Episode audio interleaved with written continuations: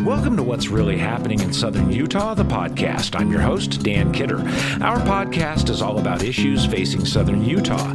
Here, we will announce your upcoming events, talk with movers and shakers in our community about important issues facing Beaver, Iron, Kane, and Washington counties, and make sure that you are kept in the loop with interesting news and commentary of local interest. While we welcome folks from all over, our goal with this podcast is to give residents of Southern Utah a place to find out about issues that affect them. You can find us on Apple Podcasts and also on our Facebook group, What's Really Happening in Southern Utah, and online at what's really happening su.com. Hi, this is Dan Kidder, and we are here with What's Really Happening in Southern Utah, the podcast. And today we have a special topic that we want to discuss with everybody. Uh, as you're starting to receive your ballots in the mail, you're going to notice that there is a bond issue on the ballot regarding the county commission uh, having a, a, general obligation or GO bond for the construction of a new jail. Uh, so that is one of the issues should the county commission uh, be able to get an 89 and change million dollar bond for the construction of a new jail. So joining me here today in the studio, I have County Commissioner Mike Bleak who has been the uh, member of the county commission who has spearheaded this. His area is law enforcement. And also, I have Ken Carpenter, our sheriff. Even though he's 25 years old, he has centuries worth of experience in law enforcement. And that's what happens when you're in the Marine Corps. Um, and, and, Mike himself also has been a law enforcement officer for a few decades. Coming and, up on 28 years. Yeah, so pretty quick. We got a lot of law enforcement experience in this room today, uh, and we're going to talk about why this issue is coming up on the ballot, uh, what's going on with our current jail, and the needs of this community as far as a jail goes. So, gentlemen, I appreciate you coming in. Thanks. Thanks. Thanks for having us. So, the, the, the jail that we currently have is the oldest in the state. Correct. And it's fallen apart. It is. Tell us a little bit about that. Yeah, so it's 37 years old, uh, as you said, oldest in the state. And, you know, we've got a number of issues with it. Uh, our air handler units on the roof are, are rusted through, which allows leaking through the roof uh, anytime we have a, a heavy rainstorm. Uh, our HVAC heating ventilation system is so old that they don't make it anymore. So our uh, our maintenance facilities folks have to purchase products off of eBay in order to keep it up and running. The sewer is uh, the old cast iron uh, sewer lines under two feet of concrete and are rusting out, uh, allowing leakage underneath the gel. Raw sewage. Raw sewage. We've got uh, our basement is basically on the same level as the city sewer out on Main Street. So anytime it rains hard enough to overwhelm the sewer system, we have sewage that backs up into the jail as well. Uh, those are some of the physical things, and, and some of those, if we wanted to dump a lot of money into a pig, we could do that. Uh, the air handler units, for example. But the fact of the matter is, is we've completely outgrown the current facility. Uh, it has 254 beds, but because of the environmental design of it, and with the uh, classification requirements that are placed on us for separating classifications of inmates, we can only effectively use 180 of those beds. So those classifications are things like members of different gangs can't be housed together. Right. Females can't be housed with males, obviously. Transgender. Transgender. All right. those, all those of types of things. Uh, you know, th- those all play a role in it. And you have an issue with people on suicide watch too, don't you? Well, we do, and you know, and I mean, we've we've literally, before I address that, we've literally used every space available to us for housing areas. We've taken all of our, our supply closets, turned them into housing areas. We've turned our gymnasium into housing area, and we're just completely out of room. So going to what you were just talking about, Dan, is is you know, uh, we have to use our booking area that has four cells for not only bringing inmates in and transitioning them, from uh, being arrestees from out on the street into the general population, but also have to use those spaces for suicide watch. And, you know, we had, uh, like I say, four cells in, in the booking area. We had eight people on suicide watch three weekends ago. So is that that what do we booking area? Is that the drunk tank? The drunk tank. Yeah, you come in if you're intoxicated. they got to sober you up first. It's the intake area. And, So and what do you do if you have all of those cells full with Well, and that's- suicide watch? And that's part of the problem. Is is what do we do? Uh, you know, we've we're using the Bail Bondsman's booth, you know, for overflow. We're using a bathroom for overflow. We just don't have the space. We're, we've outgrown the facility. I've heard that there's storage closets that have beds in them now. Correct. Yeah, we've we've literally taken any sizable space that has been available to us within that facility and have turned it into a housing area. How have we not been sued for civil rights violations yet? Well, that's a good question, and and uh, you know, a lot of it comes down to we try to manage our, our jail population the best we can, which means going back to the courts and asking the courts to take lower level offenders and releasing them back out on the streets. So you're letting criminals go on the street We are because you don't have any place to put them. correct. What does that do to the crime rate in the community? Well, uh, the county attorney told us here just a couple of weeks ago that currently they're prosecuting about 17% higher crime rate than they have in past years. And that's mainly for reoffenders? I believe so. Wow. And, and I guess that, I, I, I've heard you say that that tells the criminals that this is the level of criminality that we're willing to accept. Exactly. You know, when we when we don't have a bed space for every offender that's been sentenced to jail time, you know, my, my deputies, police officers can all tell you that they have come across offenders that have told them, "You can't take me to jail. They're not going to accept me. Even if you take me in and book me in, I'm going to be back out before you're done with your paperwork." And it's true. This reminds me of when California decriminalized shoplifting under a certain dollar amount. They'd go in and they'd shoplift up to that dollar amount. Right. And they would just ransack the stores and, and then they go to another store and do the same thing. And yeah, so you, you talk about accepting a certain level of criminality. That definitely seems to be what we're, we're aiming for. So we've got a broken down facility, a worn out facility. You can't get parts for the facility. You've got rusting pipes, you've got sewage, and then you've got an overflowing facility. It was made for four female inmates. Correct. When it was originally designed, it was designed for four female inmates. Currently, we're housing anywhere between 24 and 40 female inmates as a normal uh, occupancy.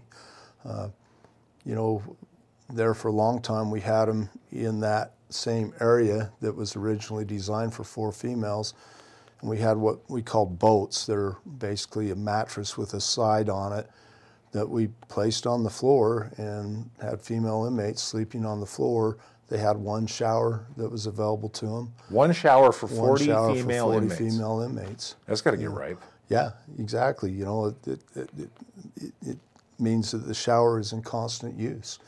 Um, you know, What happens if there's a maintenance issue with that shower?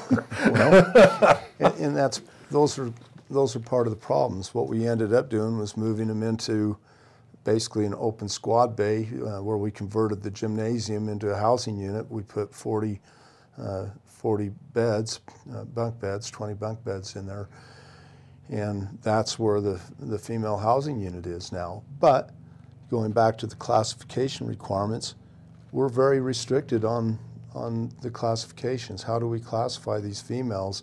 We have really one space available for them, and uh, unless it's a a very severe classification, you know, we just don't have any place to, to send them other than basically solitary confinement. now, the, the big thing I love hearing people say is, well, stop locking up people for using pot. Yeah. Well, and, and, and we don't, we don't. Uh, you know, my, my deputies make traffic stops every single day and cite and release several people a day for possession of marijuana. So they're not even being brought in. they're and not booked even and- they're not even being brought in and booked anymore. Uh, you know, there are other drug crimes, but the Justice Reinvestment Initiative that was passed in 2015, which also, by the way, encouraged people, criminals, to come to Utah. Uh, you know, that really declassified a lot of the drug crimes and has caused the jails to basically have a revolving door on them uh, because they're lower level crimes. But something people need to keep in, in mind is a lot of times these people that have drug addictions can't hold down a job, but they, they still have a drug addiction. They still have a need. And so they're going to commit property crimes or other type of, of criminal enterprise in order to fund that drug habit. And when those are the lower level crimes that are being released back out on the street, then they're re victimizing our community.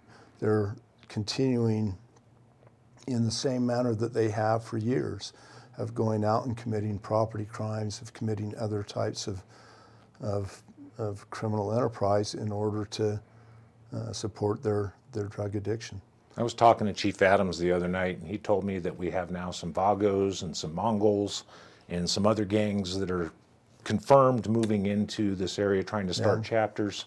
Yeah, the, um, the so Mongols have just recently started a chapter down in Hurricane, and we believe that we have some here in Cedar City uh, that are are associated with that chapter. But you know, are they trying to uh, start another chapter here in Cedar City? Well, we don't know just yet. So, but, but we're we're not just here. talking now about higher property crimes. We're talking about hardcore criminals. Hardcore. We've had two uh, drive-by shootings, one Correct. of a vehicle, one of a home. Um, we've got well, gang activity going well, that, We had two drive-by shootings on a home, t- two separate incidents on the same home, and then the same uh, perpetrators ambushed another male in a vehicle out in the Three Peaks area and shot his vehicle to pieces. And this is essentially gang on gang crime. Gang, gang on gang crime. So we've got an overflowing jail. We're letting people go. We've got rising criminality going on with the influx of new people, 30% growth, you're going to have, you know, a corresponding increase in crime. Mike. Yes, sir. Why has this taken so long to get to this point? If we've needed this jail for so long, why are we just now getting around to it? Well, that's a great question. Um, so when I came onto the commission, I came in, I was elected into the commission in 2016. Uh, and my background before that is in law enforcement. I, you know, cumulative here in Iron County, I've been a law enforcement officer for almost 28 years and I've seen the condition of the jail kind of deteriorate, but yet that wasn't necessarily my lane of travel. Uh, but when I got into the commission in 2016, Sheriff Gower at the time grabbed me and he's like, "Look, we've got to have a new jail." Uh, and and so we started. So, so Sheriff Carpenter didn't just make all this up when he came into office. No, it's no. No. no is a short answer. Uh, so Sheriff Gower and I really sat down in earnest back then and started to talk about the issues and, and what was going on. And, and at about that time, with the other commissioners then, uh, we sat down and said, okay, this, this needs to happen. We need to start looking at property. We need to start looking at feasibility. And we did. We started looking at property, I, I'm going to say probably in about 2017 uh, 2017 18, uh, we actually identified several areas of the county for potential properties and got with the master's degree program, the Masters of Public Administration program at SUU, as a project to have them do a feasibility study on these different areas. And we gave them criteria of, you know, closeness to the hospital, uh, utilities, uh, close, uh, you know, proximity to the courts, and different things and we we turned this over to their master's program to just do a basic feasibility study and they came back and said everywhere you're looking is bad. Uh, either you have no uh, you have no uh, infrastructure uh, or you're way too far away from the courts you're way too far away from the hospital. So really everywhere we started to look at that point wasn't a viable option. And so that all kind of went away. Uh, but at that time dan jessen who was our auditor at the time. He was elected the same time I was in 2016. Uh, at that point, we had been able to pay off all of our general obligation bonds uh, in the county. We, we had a bond oh, on, on the courthouse and, and a couple of different things, small bonds, not anything like a, a jail bond.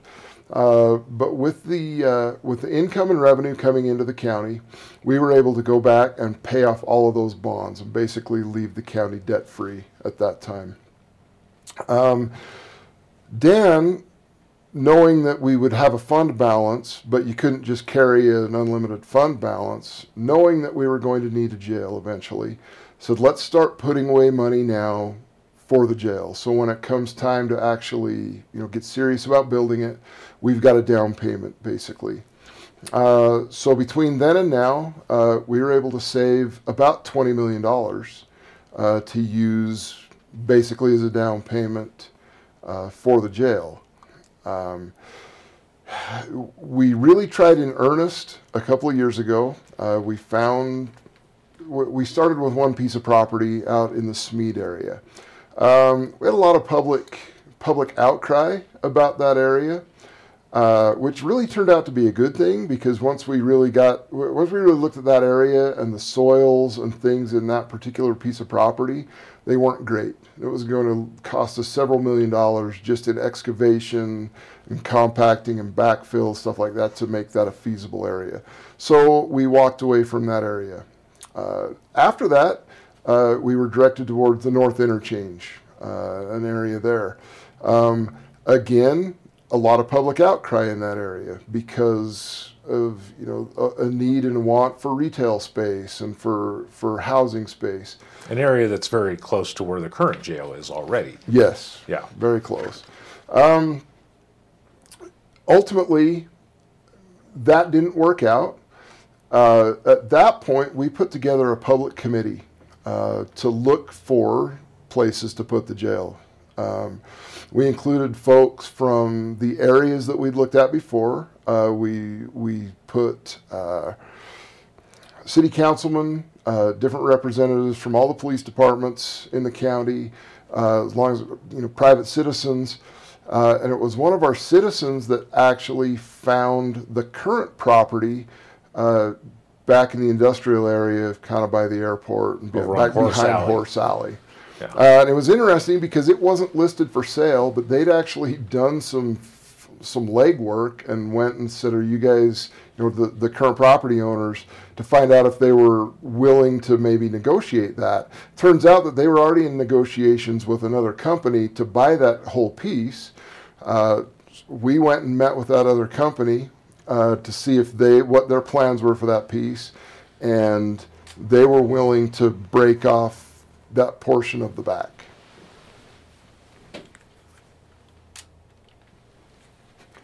So uh, we were able to uh, ultimately make a deal on that portion of the property where we ended up buying. Uh, the soils are great, the drainage is great, the uh, proximity to the hospital, to the courts, and everything is very central uh, and all the utilities are stubbed in right there. So ultimately, we were able to save you know, several million dollars by by choosing that property, and there's no adjacent uh, residential pieces anywhere. And there, there was a lot of questions from people about why don't you just build it way out in the West Desert where there's nothing around it and it, it will be cheaper land and you know there was there was some infrastructure concerns with that but also time concerns with that Sure. They, then the infrastructure was big. I, I mean, if we've got to do, I mean, we can't put a jail on a septic system. You'd have to have an awfully big septic system. Uh, we would, you know, we were looking at having to build sewer lagoons and, and things like that that just weren't practical. Uh, another huge concern was accessibility from our outlying departments.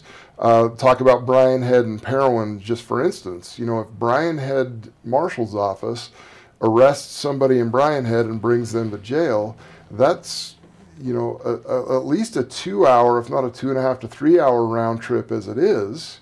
Uh, putting and those them- departments are small they don't have a lot of officers Many times you're you're being covered by one officer. So basically, you know, if you arrest a DUI at midnight in Brian Head, most likely you're the only officer on duty, and that's going to take you away from Brian Head and any police response for two to three hours. Uh, same with Parowan. Uh, even the sheriff's office. You know, if you arrest somebody on Cedar Mountain or in the Beryl area, it's a significant transport time. That, well, I heard during the county commission race that there's only three deputies on at any given time, and, and that's not true, right?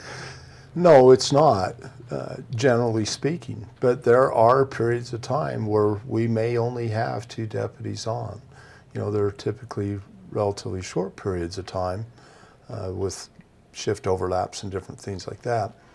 But there are times that we only have two deputies on at a at a given time. So if a bus made out in Modena someplace, that ought, that that deputy would be out of service for hours. For literally and there'd be no coverage literally. out in Beryl Enterprise in that area. Yeah. Absolutely. Wow. Well, I mean, you've told us what's wrong. You've told us why we need it. You've told us how we've gotten here. Now we're looking at an $89 million bond.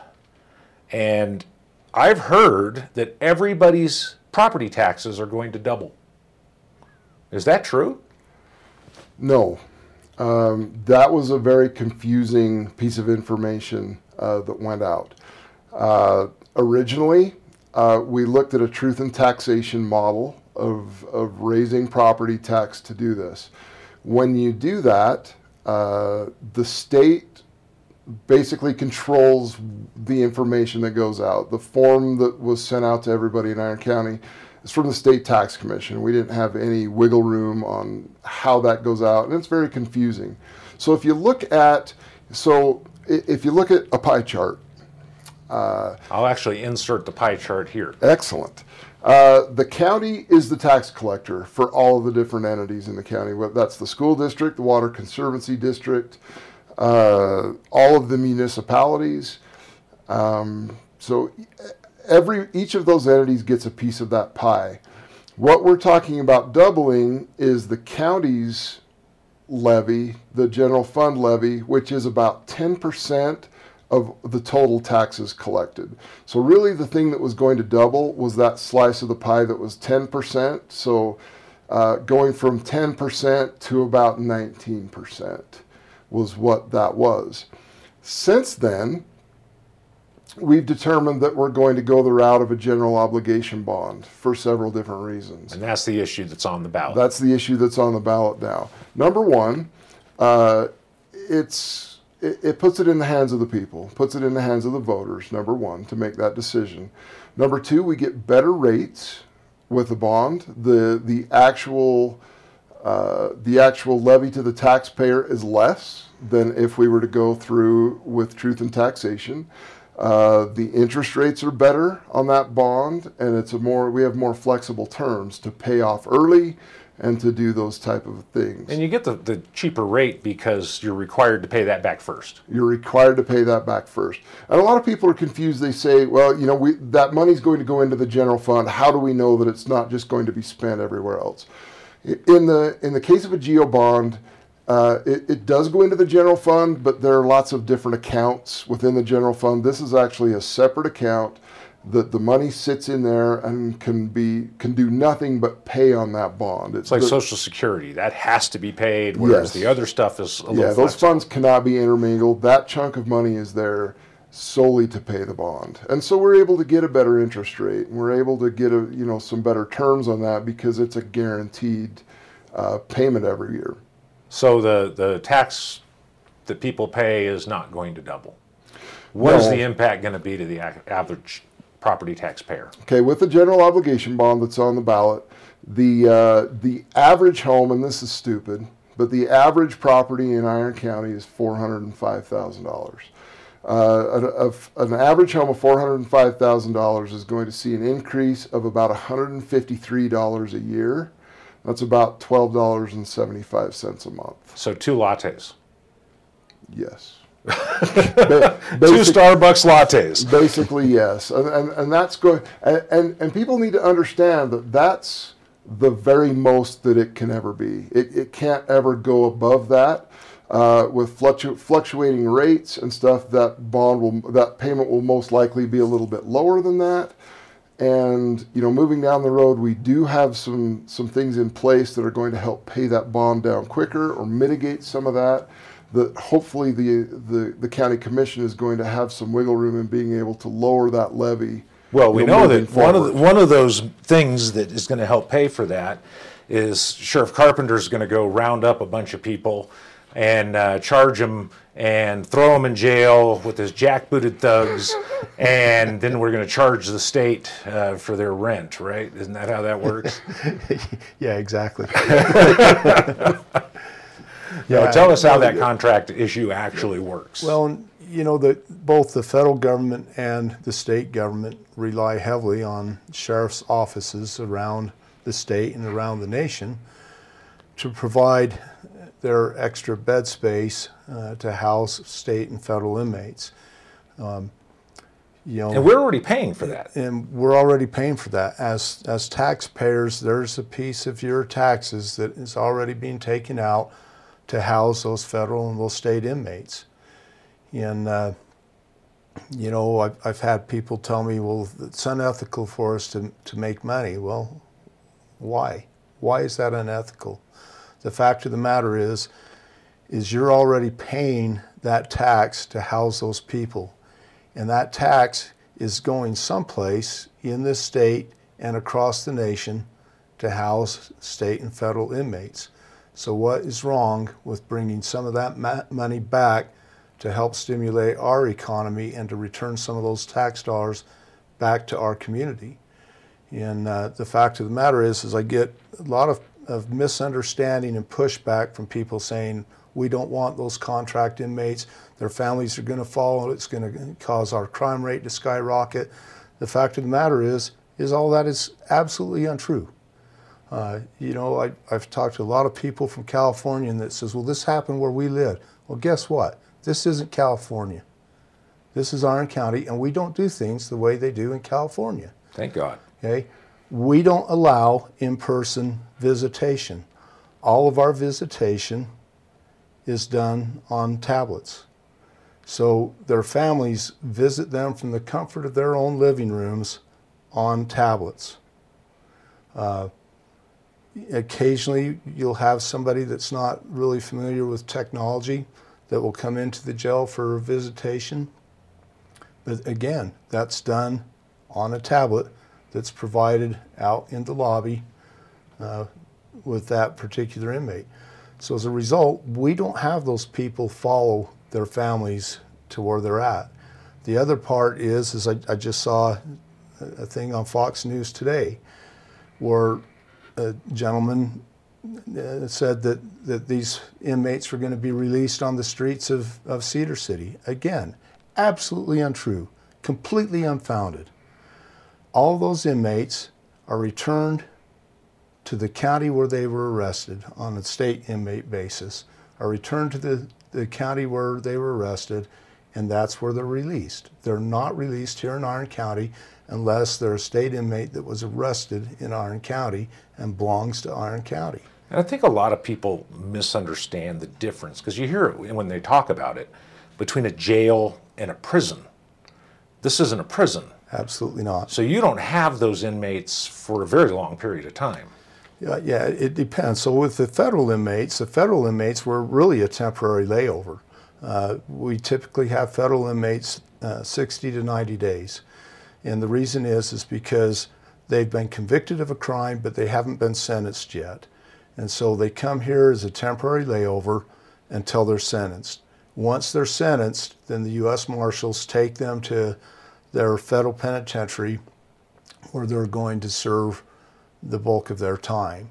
With the state inmates, it works a little bit different. State inmates come here uh, because of programming that we offer. So, for example, we have a GED program, we have a high school diploma program, we have a culinary food program, different things like that. So, the state inmates want to come to our facility for a specific program that we offer. Same thing with the other jails across the state is they offer different programming, and they'll they'll go to those those facilities for that programming. What that does is a couple things. Is one is it gives us inmates that are actually very well behaved because they recognize that if they mess up, we don't have to keep them. We turn around and send them right back to the state. So the inmates that come here to be part of that programming come here because they want to be able to be a part of that programming. They want a chance of, of bettering their lives and giving them a road of hope when they when they are released from prison. But again, they're not released from our jail. If their if their time is fully served here, once their time is fully served, we don't release them. We ship them back to the pen, the prison where they came from, and then the prison releases them to the county where they were arrested, not us. And and the federal inmates, I mean, we're talking about a lot of accountants.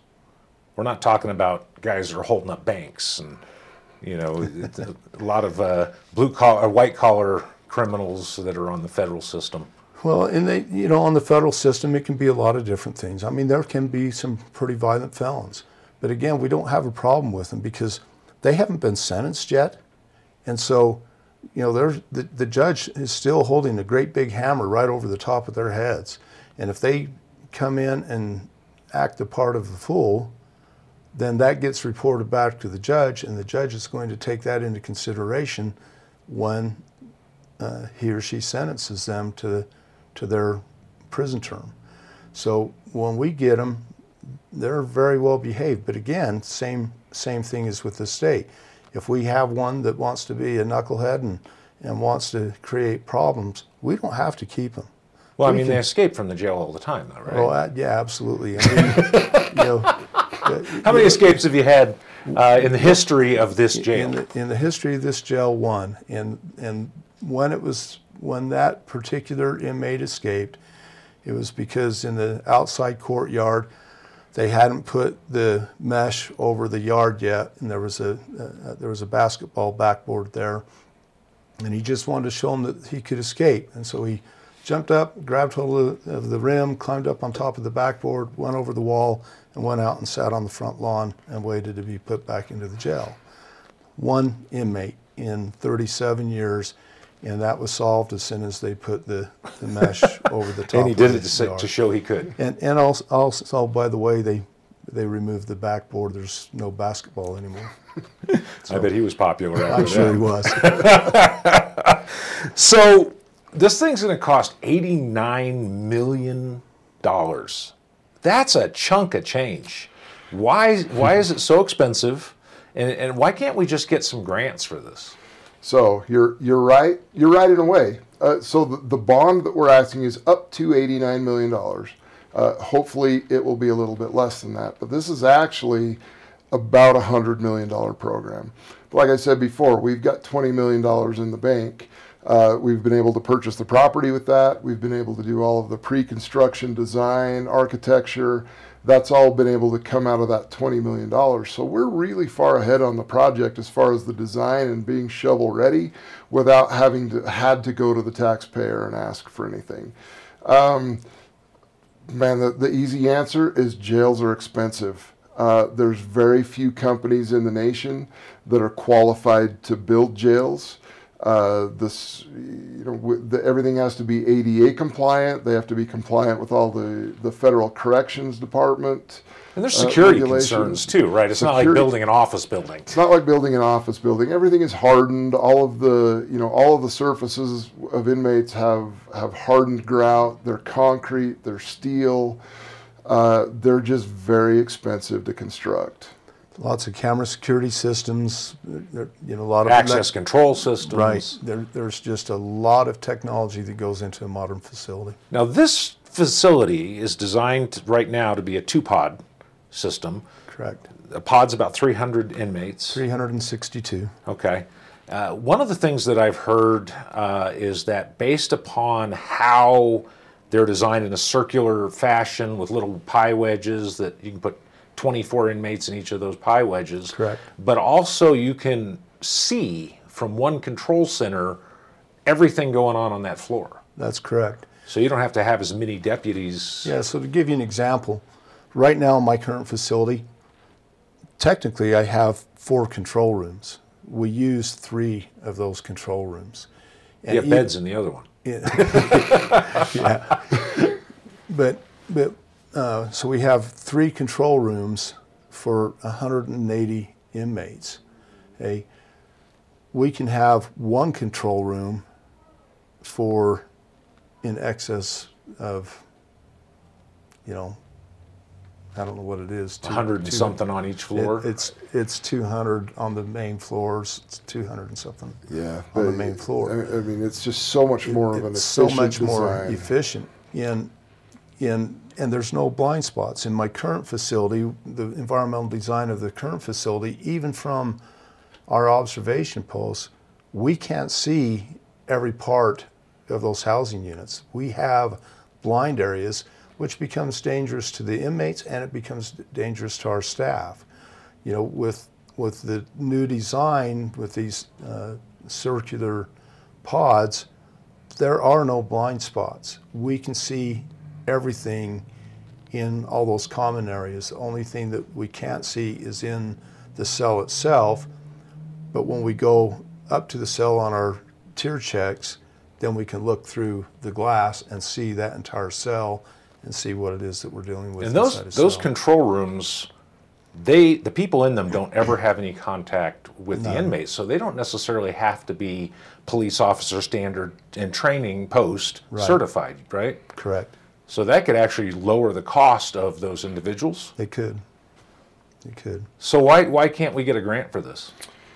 So there's lots of grants out there for parks and recreation and all those things. There are zero grants available uh, to build correctional facilities. I mean, we have we have gone the state route, the federal route. We I mean, we have exhausted every search for any type of funding. Uh, one source of funding that's always been pretty reliable in the state is is CIB funding. That's community infrastructure. Community Infrastructure Board, I believe is what it stands for. There's so many acronyms, but the yeah, the Community Infrastructure Board, that money is derived from fossil fuel uh, proceeds go into the state, and then that comes back out. Well, uh, our fossil fuel production has been shut down for the most part, you know, over the last several years, and so there's very little money trickling into that CIB funding. And so when we went to CIB to to to look at potential funding, there just isn't any available. Have you tried housing and urban development? it's housing. It's housing. they, yeah, they, they don't want to build a jail. uh, I mean, literally, we've spent we've spent the last couple of years. We we have literally exhausted every effort with the you know partnering with the state. We, we've even looked at different educational programs. If we offer you know different programming in the jail, would there be any funding? And there's just not. I remember I was in the basement of the current jail with Sheriff Gower, and he was kind of showing me some of the things. And, and since that time, it's been seven years. Uh, I, I think I've been to eight, ten meetings about this issue, and I'm hearing from people who are like, well, why are we hurrying in, in such a rush to get this done? Um, maybe we can come up with a better idea. And I, to me, it's just how much hubris does it take to jump in at the 11th hour to an issue this complex and think that you're going to come up with an idea that hasn't already been examined to death and realize that it's not going to work? Uh, it just blows my mind. And you know, we we've heard that over and over again, and I've spoken to a lot of those people personally and said, please, if you have a better idea, please. We, I mean, we've we've literally, I've been involved in this since since 2016. And when you ran in 2016, I mean, you ran on a platform of higher taxes and you know government spending. That this is what you wanted to do as a county commissioner, right? no, this is this is miserable. Never in a million years would I think that I would be in a in a position to have to look at a tax increase. I mean, this is this is not what I'm about. Because when was the last time the county commission raised taxes? Uh, we're not actually sure. Uh, we we don't have record. It's been in excess of 20 years since there was a, a, a tax increase to the general fund. Now, people, the amount that people pay in taxes has increased Yes. as a result of their value of their property increasing. Yes. So if you pay 2% on your property and your property's now worth twice what it was. Yes. Yeah, that's you're, you're responsible for that. And, right? and it's super confusing because you, you is we are paying more as, as far as our property tax, but if you if you look at it as as percentages as values go up, property the percentages actually go down. So when I talked about that piece of the pie, that ten percent piece of the pie, it, it's adjusted to where we receive that same amount of money no matter how much property tax you pay. That that's our cut. That the only way that that deviates is with new growth. Right. And, and for instance, this last year, you know, it, we have a 30% growth. The the actual increase to the county because of that growth is about $200,000, which and you have to pay extra stuff to handle that. and growth. we have to pay all sorts of extra stuff. We have extra roads. Uh, you know, we've got to keep up with wages with our employees. You know, the, the sheriff will, will tell you he was bleeding from his department recently, and you know we were able to, to make some adjust, adjustments to the wage scale to keep our employees because it costs so much more to bring on new employees and onboard them. You know, whether it's the sheriff's office or across the board, Right. it's much more economical to keep our good employees, and and so that's something that we that we we made a significant investment in uh, with our money, which you know, long story short.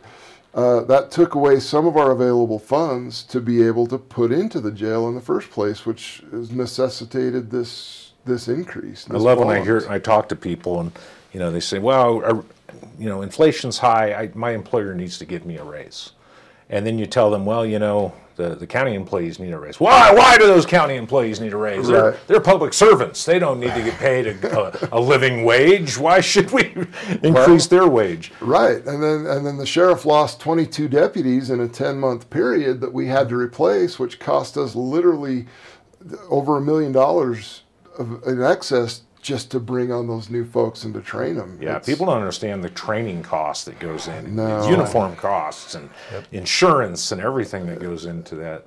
No, and you know what? Our our county employees are awesome. We we've had very little turnover, even though, you know, we're kind of at the bottom of the rung as far as what we pay our employees compared to other counties and municipalities across the state.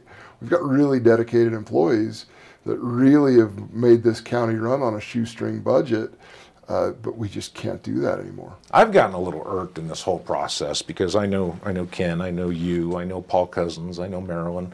Marilyn was here just 20 minutes ago, um, and I know your your hearts, and I know your records, and the thought that you're looking to screw people over, the thought that you're somehow financially and fiduciarily benefiting from this whole process, the abuse that's been heaped on you is it's rankled me quite a bit. Uh, and one of the things I've been called is a bootlicker, and you know that's uh, they need new material for that one. Um, but one guy said, "Well, you know, we know you're in the pocket of the sheriff's office. Ken, have, has the sheriff's office ever paid me a dime?" Not a dime. Yeah, and I can tell you neither a Cedar City PD or any other agency in the state of Utah. I don't work for agencies in the state of Utah. So, um, but uh, you know that kind of vitriol that's out there. I mean, I hate taxes. You hate taxes. We all hate taxes.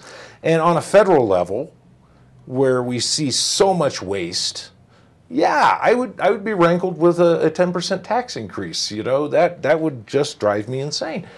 But we've really been pretty good stewards of the money in this county, haven't we? We have, and, and, and I have to give credit back to, to past commissions. Have been super conservative. In fact, that's the reason that we were able to pay off all of our other bonds, you know, our small bonds early, and really put us in a financial position to qualify for the terms that we have in this project. You know, we're looking at a 4.6% interest rate. We're looking at flexible terms as far as being able to retire this bond early. You know, and, and that's really amazing in this current, you know, economic economic Disaster? yeah. yes. Uh, and and so we really have been fiscally conservative, and that's the reason you know we were able to set aside twenty million dollars up front, knowing that we that that would help mitigate the burden to the taxpayer, uh, to get the favorable terms that we have for this bond, and be able to move forward with as little effect to the taxpayer as possible. Now, I've heard people say, um, "Why don't we just remodel the current jail?" Yeah. Well, yeah, and that's a, that's a great question. That's one of the first things that we looked at was the possibility of remodeling. But first off, you have to keep in mind that remodeling a jail is not like remodeling any other commercial building or a house or anything like that. You know, our floors are two feet thick concrete reinforced with rebar. Our walls are eight to 10 inches thick, reinforced with rebar. Through all that concrete runs all the, the uh, conduit for all the electrical, for all the security, uh, all the sewer lines, all that is running through through this concrete, and there's only one way to get it out, and it's to tear it up.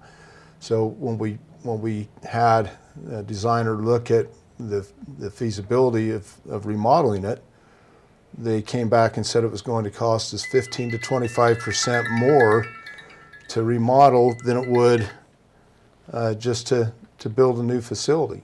And that's and that's to keep it at the same And that's, capacity. and that's to keep it at the same capacity. In order to increase the capacity, we run into a couple of problems. One is we really don't have any room. People look at our front lawn and say, well, go ahead and build out on the front lawn. Well, there's actually an aqueduct that runs underneath that front lawn that prevents us from being able to put anything on that front lawn. And that's why that lawn is there uh, you know, we, we really don't have any space. And, and back when the jail was first built, the city put a conditional use permit on that facility that said that we couldn't go outside of that existing footprint. So, in, in, so by the time you look at, at the cost of first having to build someplace else, move inmates, and then Where do you put all those inmates? Beaver will take them, right? I heard that. yeah, yeah, and, and you know, and that's the thing is, is we have no place else to put them. We've we've talked to the surrounding counties; they're not willing to take them. They've got their own their own problems, their own issues. They're not going to take our inmates for us. Uh, you know, by state law and by constitutional mandate, as a sheriff, I'm required to provide a jail for our county and for all law enforcement agencies within our county you know, that rests solely upon me as the sheriff. So having 300 and some beds per pod, if we just built one pod, how long would that last us? Estimate about 10 years. And that's part of the problem is, yeah, we could save $20 million by only building one pod instead of two pods right now. But within about a 10 year period of time, we would only have paid on this bond for about 10 years of a 30 year bond, and we'd have to bond again to build a second pod. And it'd probably be 40 million in It'd- 10 It'd probably be closer to 50 or 60 million dollars at- in, at that time frame. Now, the building the second pod and allows us to bring in contract inmates. Correct. That is estimated to bring the county what eight million dollars. It would bring in r- roughly between 13 and 14 million dollars. But on, But on by top the- of But by the time, by the time we paid, you know, the additional cost of employees, by the time we paid the maintenance, then it would, it would be about $8 million. and that eight that million dollars can be paid onto the GO bond. Absolutely. That's you know, and that's the plan to have that that additional revenue from those contract inmates go back into the bond and be able to pay the bond off early. Well, why don't we just build three pods and pay that bond off even earlier? Yeah.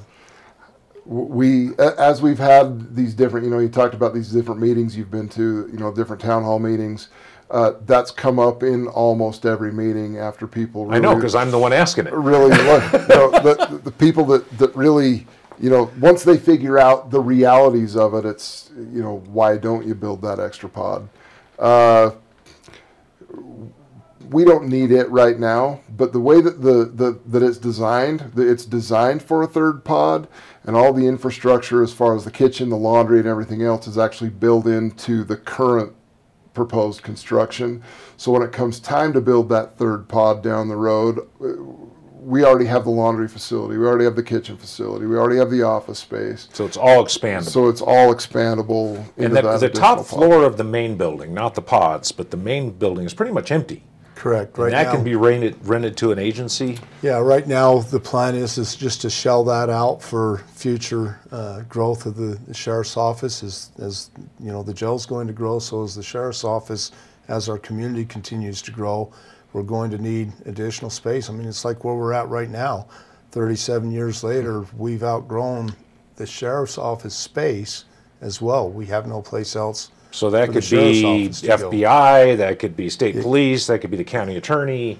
All would rent that, Right. Yeah, which would be more revenue. Yeah, there's a possibility for more revenue. Absolutely. Um, the other thing, and we're looking at a couple of other things. So the sale of the current jail property, uh, and we don't know what that's going to look like. But once we've moved out of there and we don't need that property anymore, the plan is to sell it.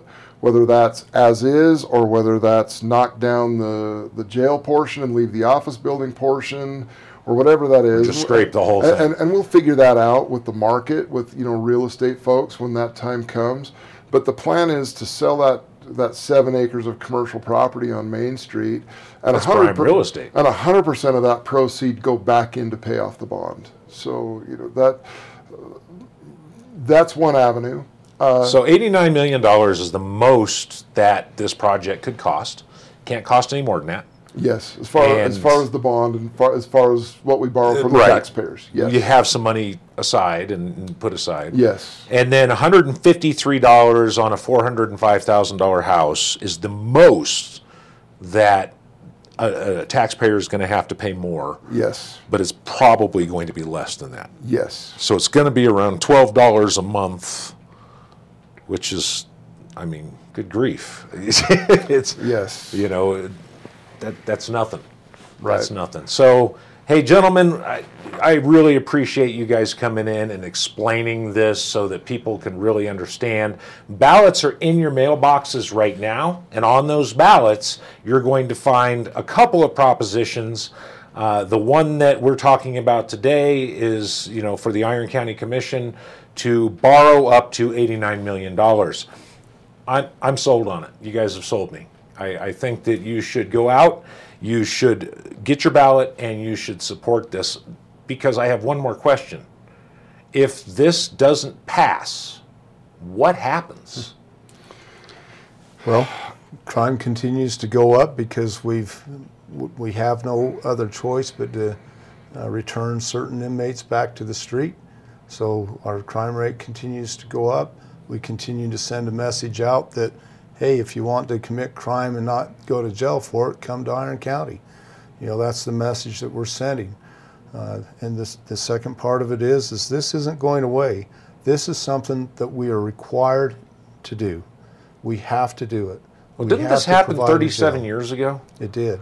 Didn't the the voters turn down a jail bond 37 years ago for this current jail? It wasn't the voters, it was a, a, a problem between the county commission and the sheriff's office. And it ended up in, and I guess the county auditor, but it ended up going to the Utah Supreme Court. And the Utah Supreme Court said that the jail at that time was in uh, dire need and the, the Utah Supreme Court ordered that the new jail be built. So if the voters turn this down, the the need is still there. There's a need is still there. potential for a couple million dollars in lawsuits for civil rights violation when you start putting people on floors. Well, and it'd probably be a lot more than a couple million as far as civil rights violation lawsuits go, And then the courts could come in and say you're going to do this anyway right?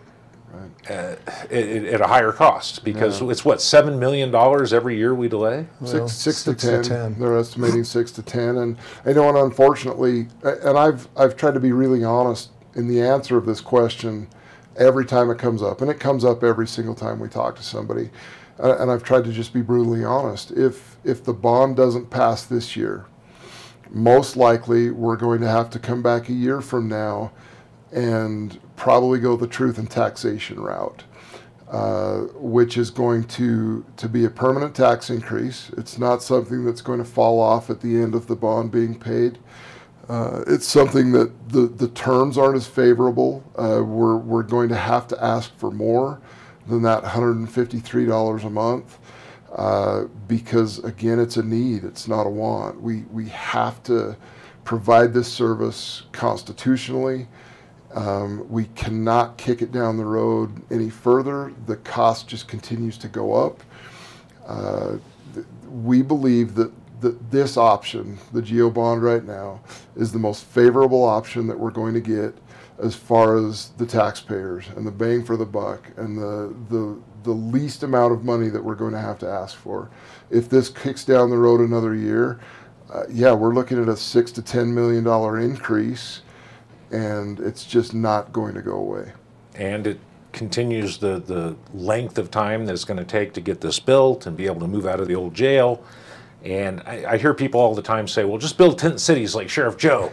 And I, I, I tried to look up and I, I got conflicting numbers. Sheriff Joe cost the taxpayers of Maricopa County between 200 million and 400 million, depending on which number, in civil lawsuits Correct. that were filed against him for his tent cities because you know 120 degrees in Phoenix and and uh, you got inmates out there but we we can't that's not even feasible when it Well, drops I mean, below zero I was going to say, we have minus 20, minus 30 degree weather here. So what do you want, 120 or minus 30? yeah I, well people die I mean you're, you're not going to survive in it Right. And, and it's going to cost the taxpayer a whole lot more to go out and do a tent city than it is just to, to do things lawfully and, and humanely and, and build a new facility. not to mention I mean I believe in the Constitution you've sworn an oath to the Constitution and prisoners have rights just like we have rights